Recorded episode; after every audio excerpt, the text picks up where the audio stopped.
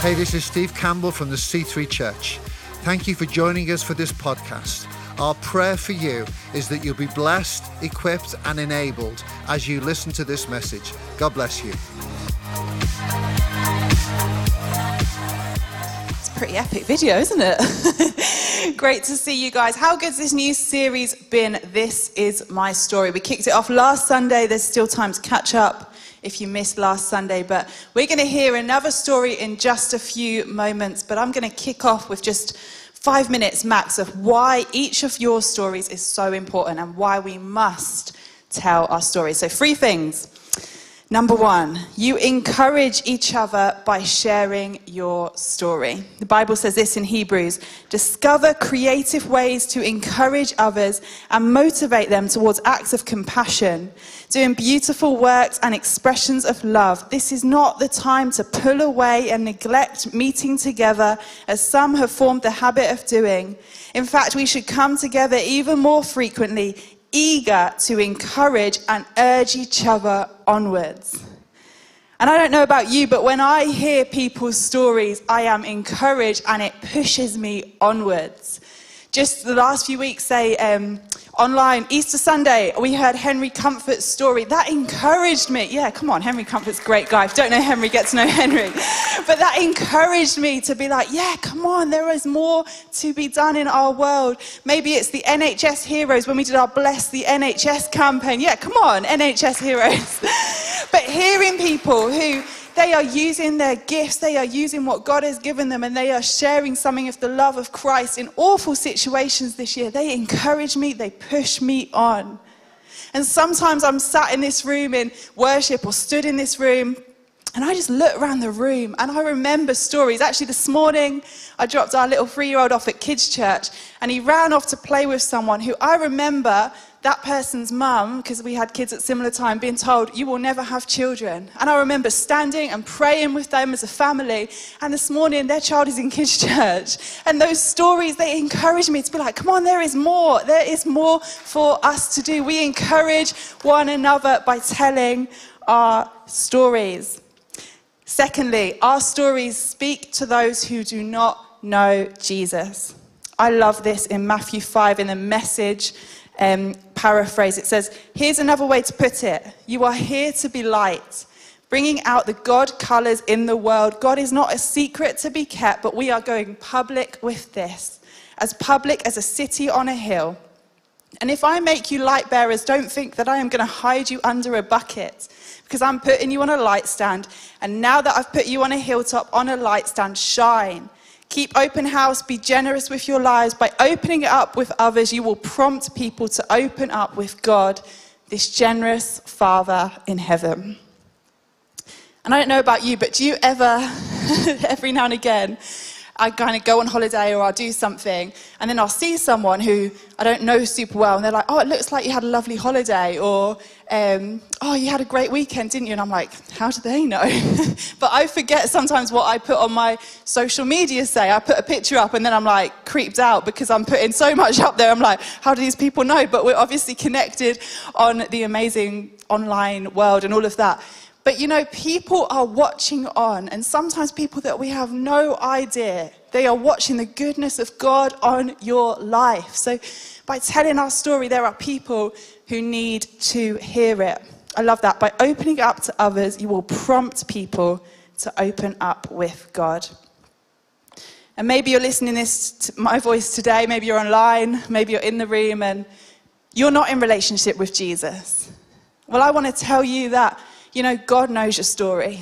God knows your story. And, you know, you um, just have to say yes almost to God. And, and it's truly, I believe, because when I did it, it changed my whole story, that decision. That was the greatest thing I could have done is say, yeah, I want to come in fully into a relationship with Jesus Christ. And so at the end of the interview, Josh is going to jump back up and he's going to give an opportunity to anyone who might want to make that decision today. And lastly, point number three our suffering gives us an opportunity to share our story. Philippians 1, this is Paul talking about his imprisonment. It says, I want you to know, dear ones, what has happened to me has not hindered me, but it has helped my ministry in preaching the gospel, causing it to expand and spread to many people.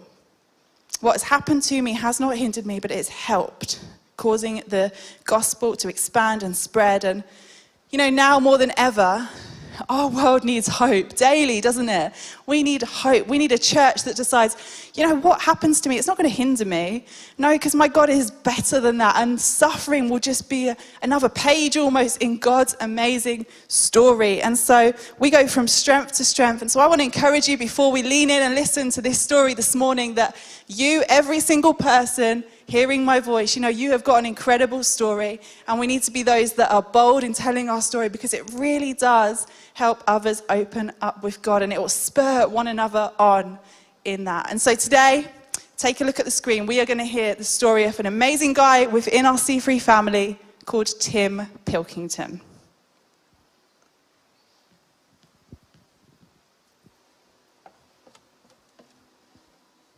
Well, welcome to This Is My Story Week 2. We have with us today uh, Tim Pilkington, and you're going to get to know him a little as we ask him a number of questions. So, welcome, Tim Pilkington. First question is Are you related to Pilkington Glass in any way? I'm not related to Pilkington Glass in any way, so that's a short one for you. There well, not go. what I found. All right, well, We'll keep, we'll keep digging. um, keep You going, never keep know. looking. You never know. A few weeks ago, uh, Tim, you, you shared at Easter your, your faith story.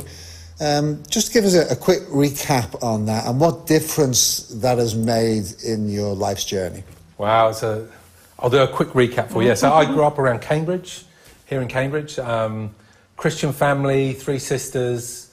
Um, they all kind of found their faith quite young. They didn't seem to have any challenges with it, whereas I was a bit different. I, I guess one of the themes of my life is I like asking questions. And so I asked a lot of questions and then came to my own conclusions that I didn't believe in God when I was in my early teens and sort of wandered off in my own way. Um, but kind of keeping the peace at home, I kind of agreed to keep going to a Christian youth group, but not at the church where my parents were, because that was just too embarrassing. um, but yeah, but then actually, thanks to someone who was my youth group leader, he kind of persisted with me, and it was actually just around the corner from here on Mill Road. One evening, he invited me round to the flat he was staying in, and so was chatting with me and sort of drilling me a bit and saying, you know, what do you really think about this, Tim? And you know, through his, I guess, investment in me, and I guess God not wanting to let me off the hook, I kind of became a Christian, and that was. Uh, that's the moment where I would say my life kind of changed direction. It was uh, a really important moment. And then ever since, it's been like working through what does that mean? And that's a journey you don't ever get to the end of this side of heaven, I don't think. You know, it's just been a constant journey of sort of exploring what does it really mean to be a Christian, putting God first. Yeah. You know, and I guess that's, that's the journey I've been on ever since. So you, you mentioned your parents were Christians, and, and I know your dad passed away Yeah. not too long ago, and that's sad and sorry for that. But I met him a few times. Um, oh, he came to C3, and I was always struck by his sense of godliness. Always been struck by your sense of honour of him as well, if I may just say that. But obviously, they did something right to not put you off God and church. Yeah, it, it, it's an interesting one, isn't it? Because you always look back, and I think I appreciate my parents for what they did in that respect a lot more now, probably than I did when I was 13 and 14 and disagreeing with them about Yes, it. yeah. That, that was kind of, they, were, they weren't easy times all the time, but I just appreciated my parents because they did set an example to me. They, they believed in, well, they, they, they believed in a God of love and they wanted other people to know that. Right. So all the way through my life, we would always have sort of um, Bible study groups at our house, and we'd be inviting people over for lunch. And it was all with an agenda of my, my parents would read the Bible with basically anybody, you know, and that's what they wanted to do. Yeah. And so they set that tone in my life of actually, you know, they had this thing and they wanted to share it with others. They didn't want to just keep it to themselves, and that was a really important thing to them. And the other thing I, I really got to appreciate with my dad in the later years was just his his faithfulness in prayer Yeah. was unbelievable. You know, um, as you say, he was ill for quite a while, and about two years ago, he was in a hospice, and we didn't think he was going to get out of there. And I used to go in and um, visit him, and he, he had this pack of prayer cards with a little bulldog clip round it, which had the names of all of us kids and all the people he prayed for. And he just used to work his way through them and pray for things every day. And even when he was at his most weak, you know, he was lying in this hospice, and you know, we, we all thought he was going to die fairly imminently, and he, he got better that time. But um, when he was so weak, he knew his prayers were powerful. Beautiful. You know, he knew his prayers were powerful, and he believed that he was impacting the world from Yeah, that yeah, bed that he couldn't get out of. yeah. You know, and so I think I learned a lot from my parents back then, but that I was still learning from them all the way Yeah, through sure. with the example they set for me. It kind of was comes really home, doesn't it? How we're living in the good of those prayers. Absolutely, and I miss Okay. those. I know that he prayed for me every day. Yeah. So when my dad died, I, I lost that person Yeah. praying for me every day. Yeah. Uh, I do feel that for sure. Yeah, I understand. Tell us a little bit about your family. You're obviously married to Gail. Um, Married to tell Gail. us how you met and How did we- family. Go for it. We met at university, so kind of Loughborough University. Anybody out there, Loughborough? Go Loughborough. I've got my purple top on, still, still Loughborough purple. But yeah, no, we met at university, and um, she was. I, I used to go into a certain hall of residence for my lunch, but I was living in town, and Gail was in that hall of residence, and we kind of got to see each other. And then I used to do some. I didn't go to the Christian Union at university because that. That met on a Wednesday when I was always playing sport. But I got involved with some people, a group called the Navigators that did Yeah. Bible studies. Yeah. And there was um, a couple there who were, were kind of not students anymore, but they hel- host some student Bible studies. And um, I used to those, and then Gail started coming along to those, and we Okay. kind of started studying the Bible together. And then, and we're really good friends. And about three weeks before the end of university, we kind of said, well, you know, you know, we're either leaving and we're never going to see each other happening, again or not. And um, I think we, we kind of decided, or Gail convinced me that we should um, we should try going out, and she was quite right. Okay. so was there a romantic proposal that happened at some point? No, no? no, not really. okay. All right, we'll move on. we'll, move- we'll move All on. right. Sorry about that, Gail. what would Gail say are your greatest strengths? Oh, wow. What would she say are my greatest strengths? I think she would say, well, I actually asked her about this, and the words gone out of my head. It began with D, and it wasn't determined. I can't remember. But it was what, what I took away from it dedicated. Dedicated. dedicated. So I thought I'll ask her, That's because a I knew you were going to word, ask me that question. yeah. Yeah, yeah. So I'll ask her. And, um, dedicated. And I think that when I said, why do you say that? She said, because if you're doing things, you dedicate yourself to them. You kind of dedicate mm. yourself to your family, mm. you dedicate yourself to your faith. And if you do things, a word I use about myself is I try and be mm. wholehearted about things. Right. I want to be in. I don't, I don't want to um, be half-hearted or just on the fringe of things. If I'm doing something, I'm doing it properly. Great. So I think she'd use that word to describe me, and I think she'd probably also say um, sense of humour. So we probably do laugh together quite Great. a lot, and I'm Oh, probably that's the same. Yeah. I was going to say, what do you admire most about Gail? What is Gail, I- best strengths, do you think? I, th- I think she's really tenacious. Hmm. I admire that in her. You know, she she's had her own story, which is for her to tell. But I think hmm. she's a very tenacious person, and I, I, admire people who set their their mind on things and they can hmm. overcome things, and they, they sort of don't they don't allow other people's views to limit Right. them. They kind of say, "Well, I think I can, so I'll, I'll have a go at that." And I think that's what I probably admire about her most. Very most, good. Very good. Right. and the fact she can part with me. That's going to be a good thing. It has. So I would say that you know Gail has maybe pioneered some things in, in her life at, at time within, within leadership, um, and for women in leadership, I feel that you have a you know particular. You're encouraging women in leadership. I always felt that for me personally, that you encourage me in my leadership. Uh, you see us, you know, together with in the church, leading together, and um, you've always been encouraging in that. So, is that important to you? And how would you see that men can help women in their leadership journey if you feel needs to support in some way? Yeah, I, I- it is important to me, but I, th- I think it's become increasingly important to me because as I was growing up, I think I grew up in a family where it was supposed that was normal. You know, my mother was a very forthright person, almost formidable person, mm. and my aunt was actually a, a sort of Christian feminist who wrote on this subject. So for, for me, it was just normal that, that mm. women could do whatever they felt called to. You know, it was, it was never a debate.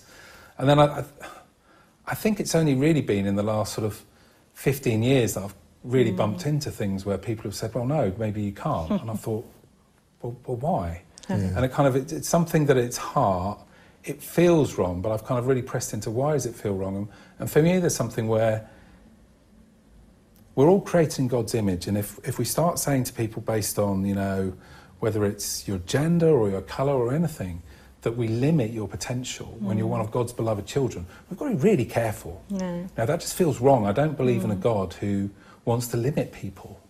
You know, he, want, he wants people to be able to step forward and have life in all its fullness and fulfill Absolutely. their potential. So when I see things like that, I guess it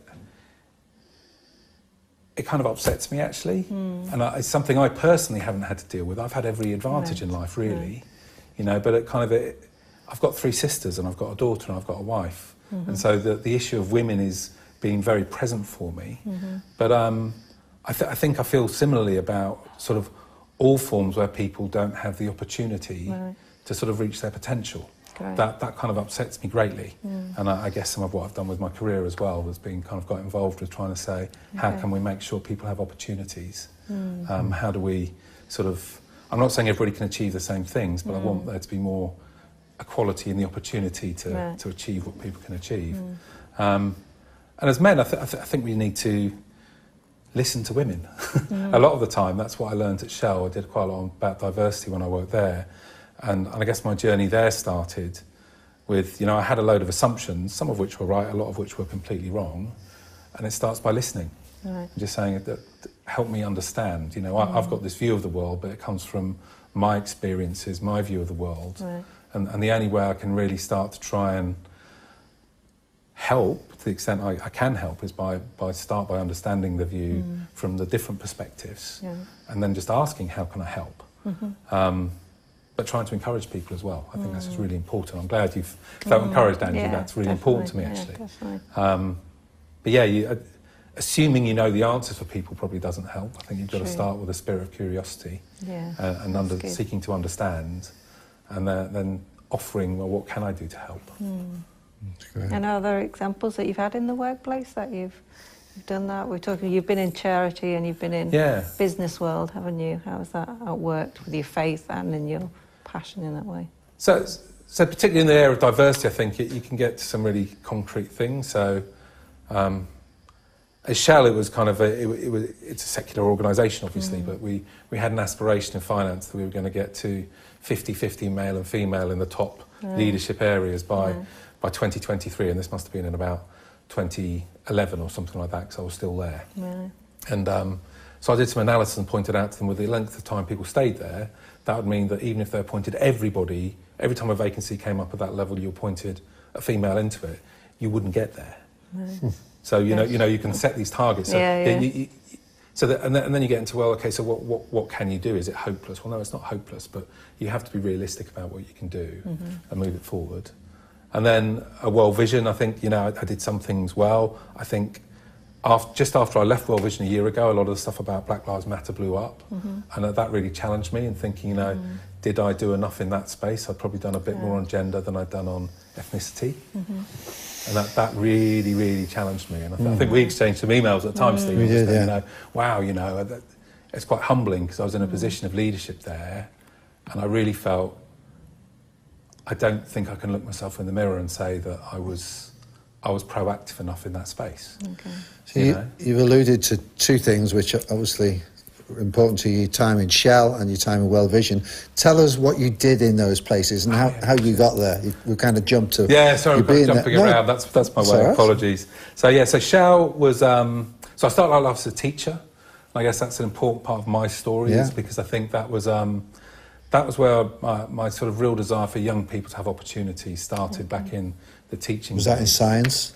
Maths and Maths. sports Maths. science. So I was a sport teacher. I, did, Oh, wow. I was a Loughborough sports student. Right. a bit of maths as well.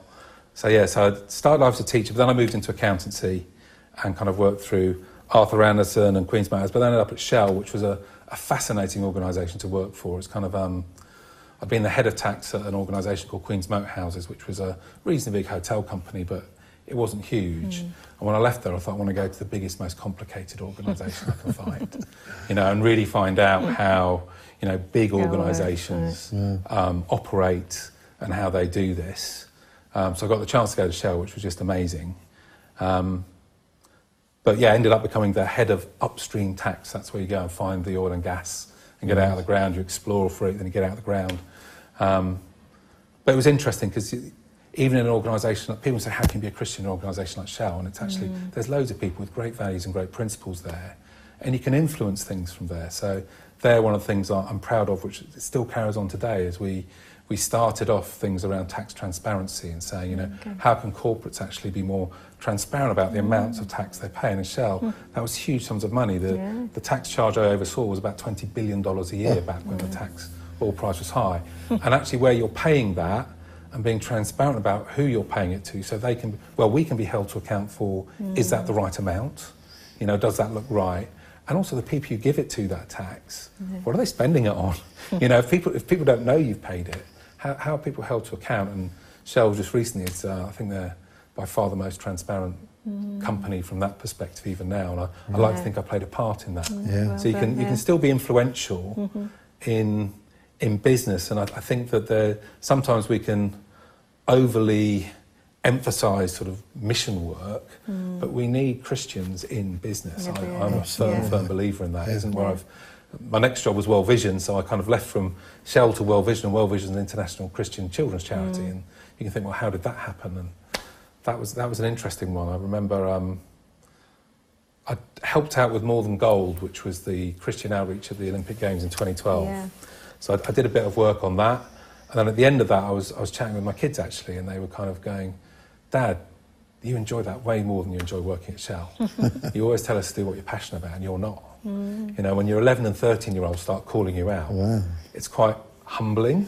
Yeah. You think, wow, what sort of role model am I to my Yeah. own So that children? was the catalyst to you changing. Yeah, it was part of the catalyst for me changing. I, Yeah. I guess I was thinking about it as well, but actually, your children saying to you and holding the mirror up, saying, you know, you're obviously good at this, Dad. You know, but you're obviously good at what you do at Shell, but you, know, you, you clearly you enjoy that You more. enjoy that more. Mm. So, so what, why, why are you doing this? Why not that? You know, so that was part of the journey to World Vision, and I guess for me, it got back to World Vision was all about some of the most disadvantaged young people in the world having opportunities. Mm-hmm. And with you know my background in teaching and travelling the world with Shell, I was very privileged. I got to see an awful lot of countries, but you got to see an awful lot of quite tough countries, hmm. and you got to see um, some of the inequality and the root causes of poverty, and then the opportunity to go to a charity that's kind of trying to address hmm. that and give children Great, a chance across the world was just an hmm. amazing thing. So, So you going went- there was brilliant.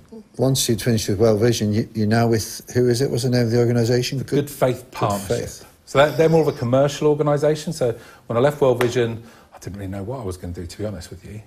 But I, I just felt God saying to me, get involved with what I'm doing now. And I got involved with the Your Neighbour thing, which Yeah. C3 very kindly supports as well, which was trying to mobilise churches, particularly in their response to COVID. Um, but that was founded by an organisation called the Good Faith Partnerships. They have, they do, they kind of incubate charities like Your Neighbour is one of the things we do, and then we do social consultancy in particularly. But it's, that's a commercial business where we try and work the intersections between faith, politics, businesses, NGOs. And is that faith in a broader sense, not just the Christian faith, or is it? Yeah. So good faith's a bit of a double entendre, I guess, in some ways, in that it's um, we like to act in good faith, Yeah. you know, but we have most people who work at good faith will have a faith, but they won't all be Christian, Right. you know, and um, and yeah, and the, and therefore the the complexity and the opportunity of bringing together people of different faiths to say how can we make a difference in the world, and doing that in a way that never tries to say we agree about everything because we clearly fundamentally disagree about some quite important things, and we never try to hide from that, but still saying we can come together, and the world is a better place when we come together and try and make the world a better place together. We can do that. And So- uh, I really enjoy that side of things. So having worked in Shell um, for many years, come to a senior position, then World Vision, then Good Faith, and then seconded, I guess you were, to helping with your neighbour. What other things that you would describe that are, are very carry over into all areas? What's the difference working in that commercial kind of context Yeah. and then into more charitable, particularly World Vision and now?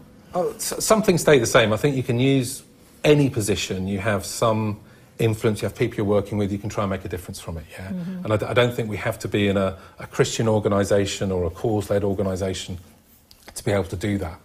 But uh, I, I think I, I tell this story a bit. But when, when I got to World Vision, when I became CEO there, when we were sorry, when, when I was at World Vision, yeah, uh, at Shell we used to we really admired the Olympic rowing team, the British Olympic rowing team. We looked at the accumulation of sort of marginal gains. It's what the British cycling team did as well. And we used to compare ourselves to the rowing team to say, you know, we've got to train, we've got to become physically fit ourselves, we've got to build the best boats, we've got to have singular focus, we've got to pull together because the boat doesn't go through the water well unless you all pull at the same time. So we use the metaphor of being in a, a rowboat quite a lot.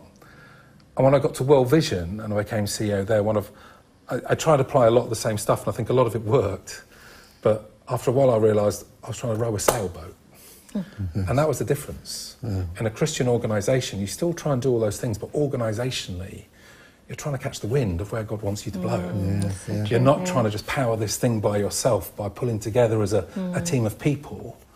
You- you- You're trying to catch the wind and you're mm. trying to discern Yeah. what God's calling you to.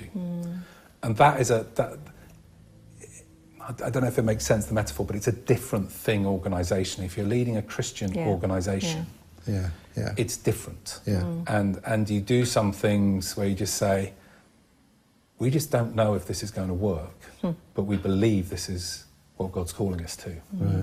And sometimes you just make those calls. You try not to be hmm. reckless. Yeah, yeah. But if you think that's where God's taking you, it is, you know, it's unwise not to try and, Yeah. try and follow it to some extent. Whereas when you're in a more commercial organisation that's driven by bottom lines, there's probably less space for that, and you, there's far more sort of the sort of logical pros and Mm. cons analysis, financial analysis. You, I think you have to bring the, the, the rigour of that into a Christian Yeah. organisation. Yeah. None of that's wrong. Yeah. But ultimately, there is a different thing Sure. that you're doing. Yeah. You're, Yeah. you're not following profit, you're following God. Yeah. And there is a difference organisationally for sure. Slight, slight change of, of tack, but it could be related. What's the worst thing anyone's ever said to you? Oh dear. Um, that that I think for me, as I was thinking about that, that those are the things that kind of um, affect your self-image. You know, and a lot of those are things that probably go back to your childhood, aren't they? Mm-hmm. So I remember there were things like um, I still got it. I've got my, my report from my art teacher at the end of my hmm. year nine, and it just says Tim has a rather obvious lack of talent. Oh. That's all it said, you know. But you know, it, it was true you know, in some ways. But what I what I internalised from that is, Tim, you're not creative. Yeah. You know, and that, that was part of the story I started mm. telling myself, which wasn't true.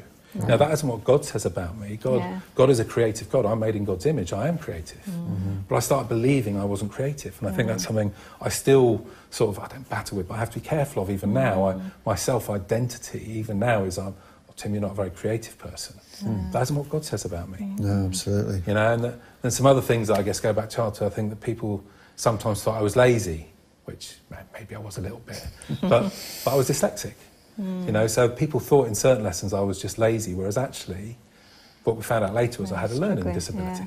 yeah, mm. yeah. You know, so so I wasn't lazy, but I mm. think that I'm quite a driven person now, and some of that drivenness comes from a sense of trying to prove I'm not lazy at times. Mm. And again, that's not a good reason to, No, to be sure. driven and strive. Yeah. You know, so some of these things, I think the things that the long-term worst effect. things probably aren't the things people said, because 101 things are said which you don't internalize, but somehow if you internalize some of these things and they, they affect your story and you start Yeah. believing they're true, Yeah. then it leaves you a bit of work to do. And I think what, Yeah.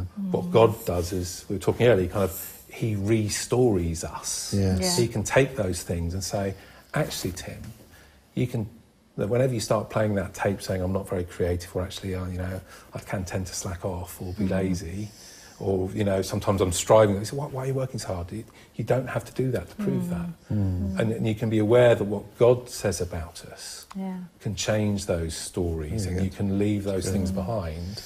And, you know, they're hardwired, they get hardwired in us and we, we need to constantly remind ourselves. But I think Yeah. Mm. those things are really important to kind uh, Absolutely. of let God do his work with us. Yeah. Would you say there's uh, somebody that you'd like to say sorry to in life? It's an interesting one, isn't it? I, anybody I've had that effect to, unknowingly. Mm. You know, I'm sure that there'll be people, like probably my own kids, Right. you know, at times I've said things to them that I'm sure they carry. So Ella and Jamie, if you're watching, sorry. Um, and then it's kind of the the people you can't say sorry to now, isn't it? So my mum and dad, and you always have mm. some regrets in things mm. in your relationship with your parents, probably. And for me, probably my the biggest regret I have is my parents went away when I was 18 because my dad was evacuated in the war to some people in America. Mm-hmm. And they went on a big family trip, and it mattered a lot to my dad that he was going back to visit Yeah. the people he was evacuated to. Mm. Um, and I just put my foot down and said, I'm not coming. Mm. You know, and I felt like an outsider in the family. I said, you know, mm. they were Christians, I wasn't. You know, and I said, if I come, we'll just end up having disagreements. This isn't worth it. And, um, you know, my dad and I have talked that through, but it's, it's Yeah, yeah, one of my regrets in life was, you know, that moment where he wanted to have his family, Yeah. go and visit the family that had looked after him for those years, Yeah. that I didn't give him that moment. Sure, You know, that's a regret for sure. Thanks, Tim. Thanks, very thanks for that. Yeah. openness and honesty. Um, That's what's endearing to you. We've always appreciated your your vulnerability and your transparency and everything. Um, we're glad you're part of the C3 family, you and Gail. Uh, we're glad you joined us. What was it? Maybe we make this the last question, or there's something else, Angie, can think of. But what was it that attracted you to C3 uh, to become part of the family? It, it, it's a long story, I guess, in some ways, but I'll do, I'll do a short version. I mean, the short version is it is because I believe in what C3 is trying to do. I think you're trying to, what's it, reach and shape a generation with mm. the Message message and of cause of Great. Christ. There you That's it. go, You you got it. it. No, I'm, I'm on message. Yeah, you know? But you don't just say that, you actually try and do it. Yeah. you know and i want to be part of somewhere that does is trying to do that one of the things i've mm. found in my life is i like to be i like to be with other people doing things i don't want to go off on my own and do mm. things there's a there's a quote which Brené brown has in one of her books called daring greatly and it's a theodore roosevelt quote mm. and that's about the man in the arena and he's kind of up there and he's trying and if he falls over at least he falls over daring greatly and that's quite an individualistic mm. quote. I've got that quote on my wall. Gail gave it to me actually Right. because I like it so much. But I, I love the quote, but it's individualistic. I don't want to be true, yeah. in the man in the arena on my own. Mm. To be with other people daring mm. greatly, mm. trying to do things that are worthwhile. And what's the most worthwhile thing? Trying to build a kingdom. You know, and, I got a feeling that by join, coming to C3 and joining in, that's what I could be part of. Right. You know, with other people trying to do that together. That, that's to me what it was all about. And so for Gail and I, it's been um, it's been fantastic. It's a place where we can mm. do that, and therefore we thrive and we grow and we learn from other people, mm. and that's just an amazing opportunity. Mm. Thank you. Sorry. I say there's an area that you're kind of working on behind the scenes, isn't it, for C3, with C3, with the whole the Champions Club. You want to unpack that a little bit? Yeah, so Champions Club. So that that's something I, th- I think Craig Johnson came just before lockdown, didn't he? Was one of your right last before. things before lockdown. He was, yeah. Pastor Craig came over from the States and he was talking about how can you make church radically more inclusive for particularly with children with additional needs. Mm. And with my background, I really care about that, and I'm sure lots of people care Mm. about that. So we started a group and started getting a group together, thinking this lockdown thing wouldn't last very long. you know, but you know that, and that. But it just amazed me because I thought I'd like to do that, and then I thought, but do we have any expertise? And then there were so many other people on the team who actually have real Mm. Yeah. expertise in this space. You know, I'm keen, but we've got so many people in the church Yeah. who actually in their day jobs have expertise in this, who would love to do something in this space. So we kind of we kind of did a few meetings during lockdown, but now as we're just starting to get back together, we're just sort of mm. going along and seeing what they're doing in youth, which is amazing, by the way. Mm. So Great. big kudos to all the team who lead the youth here, Great. and we're just work, coming alongside them and thinking, you know, how can we make mm. this more inclusive so that even more children can belong here. That you mentioned, Steve, you know, belonging, joining. Yeah. We want everybody to be able to belong and feel Absolutely, accepted and welcome here.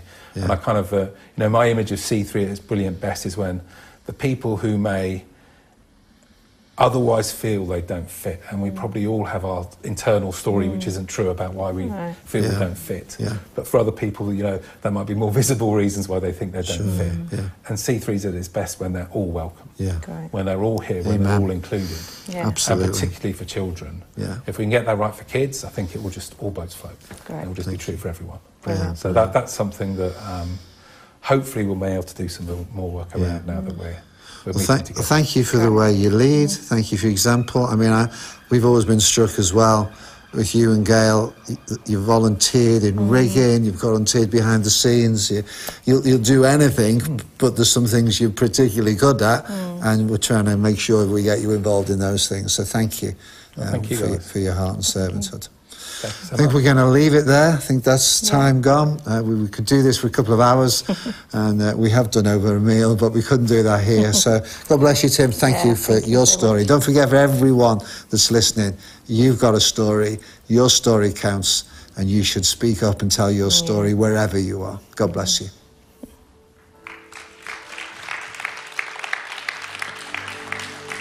Wasn't that a fantastic message of vulnerability, of strength in that vulnerability, and just a great message for us all to hear? The experience that Tim has in so many different areas, and the way that he brought Jesus into every single element of that, in the way that he, he held himself in things, I think that we can take inspiration from that. We can all take inspiration from that. Right now, in a, we're in the point in our service that we want to facilitate every single week. In every single service that we have, it's important to us that we present some sort of opportunity to respond, to respond to the message of Jesus. And what better way than to respond off the back of what Tim shared there? That actually, that church, not just C3, but church, Christianity even, is not just something that's for a select few, but it is for everybody. So we want to facilitate a moment right now where if you want to become a Christian for the first time or by way of recommitment, then I'm going to pray a simple prayer in a few moments' time. Then I would encourage you to respond. You can do so by just saying yes in the chat and letting us know that you did that if you're watching online.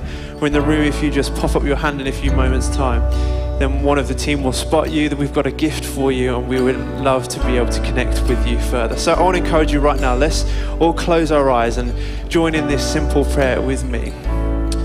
Lord Jesus, I thank you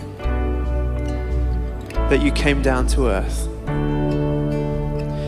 that you died on the cross, that you rose again, and you defeated death.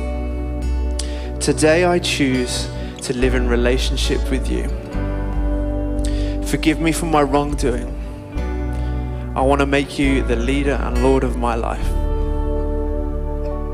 In Jesus' name, Amen. Well, if anyone prayed that prayer right now with every eye closed in the room, just let me know. And if you're watching online, do feel free to let us know. Just say yes in the chat.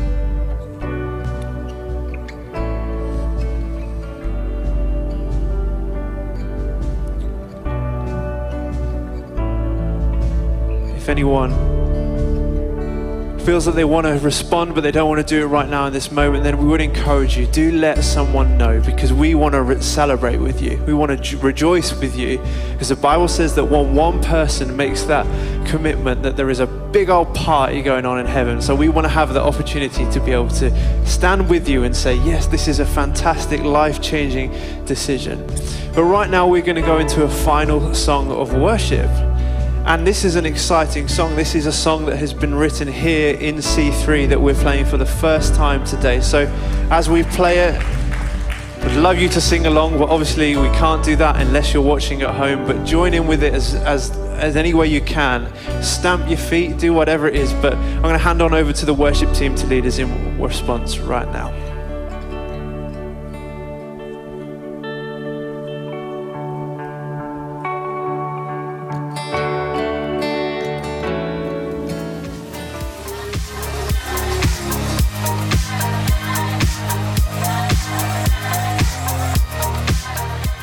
Thank you for listening to this podcast. We pray it's been a blessing to you. Why not share it with your friends and family through social media? If you're not on the regular podcast list, then why don't you subscribe? Thank you especially to those that give. If you want to give to this ministry, you can go to our website, thec3.uk slash giving and get involved. God bless you.